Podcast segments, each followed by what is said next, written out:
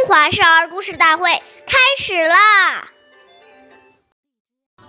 岁月易流逝，故事永流传。大家好，我是中华少儿故事大会讲述人段博鑫。今天我给大家讲的故事是《悬梁读书》第二十七集。东汉时。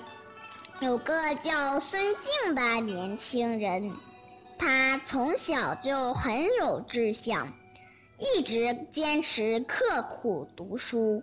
每天晚上，孙敬都读书到很晚，可是读着读着就会感到很疲倦，时常忍不住打瞌睡，从而降低了读书的效率。耽误了不少时间。为了打起精神学习，孙静想到了一个好办法。他找到一根绳子，一头绑在房梁上，另一头绑在自己的头发上。这样，当他读书时感到疲倦打盹时，只要头向前一低，绳子就会猛地拽一下他的头发，疼痛会使他一下子清醒过来，继续读书。从那以后，孙敬每天晚上都用这种方法发奋读书，最后终于成为一个博学的人。下面有请故事大会导师王老师为我们解析这段小故事，掌声有请。两遍成功。好，听众朋友，大家好，我是王老师，我们来解读一下这个故事。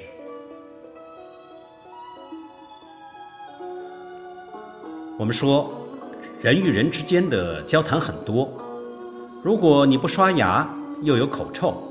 那别人还没跟你交往，就已经对你有所轻视，而不愿意靠近你。所以，当别人有意躲着我们时，先不要责怪别人，要先反观自照，看看自己是不是在这些礼节当中有所缺失，才造成别人对我们有反感。培养良好的卫生习惯，离不开日常具体事务中的行为的约束。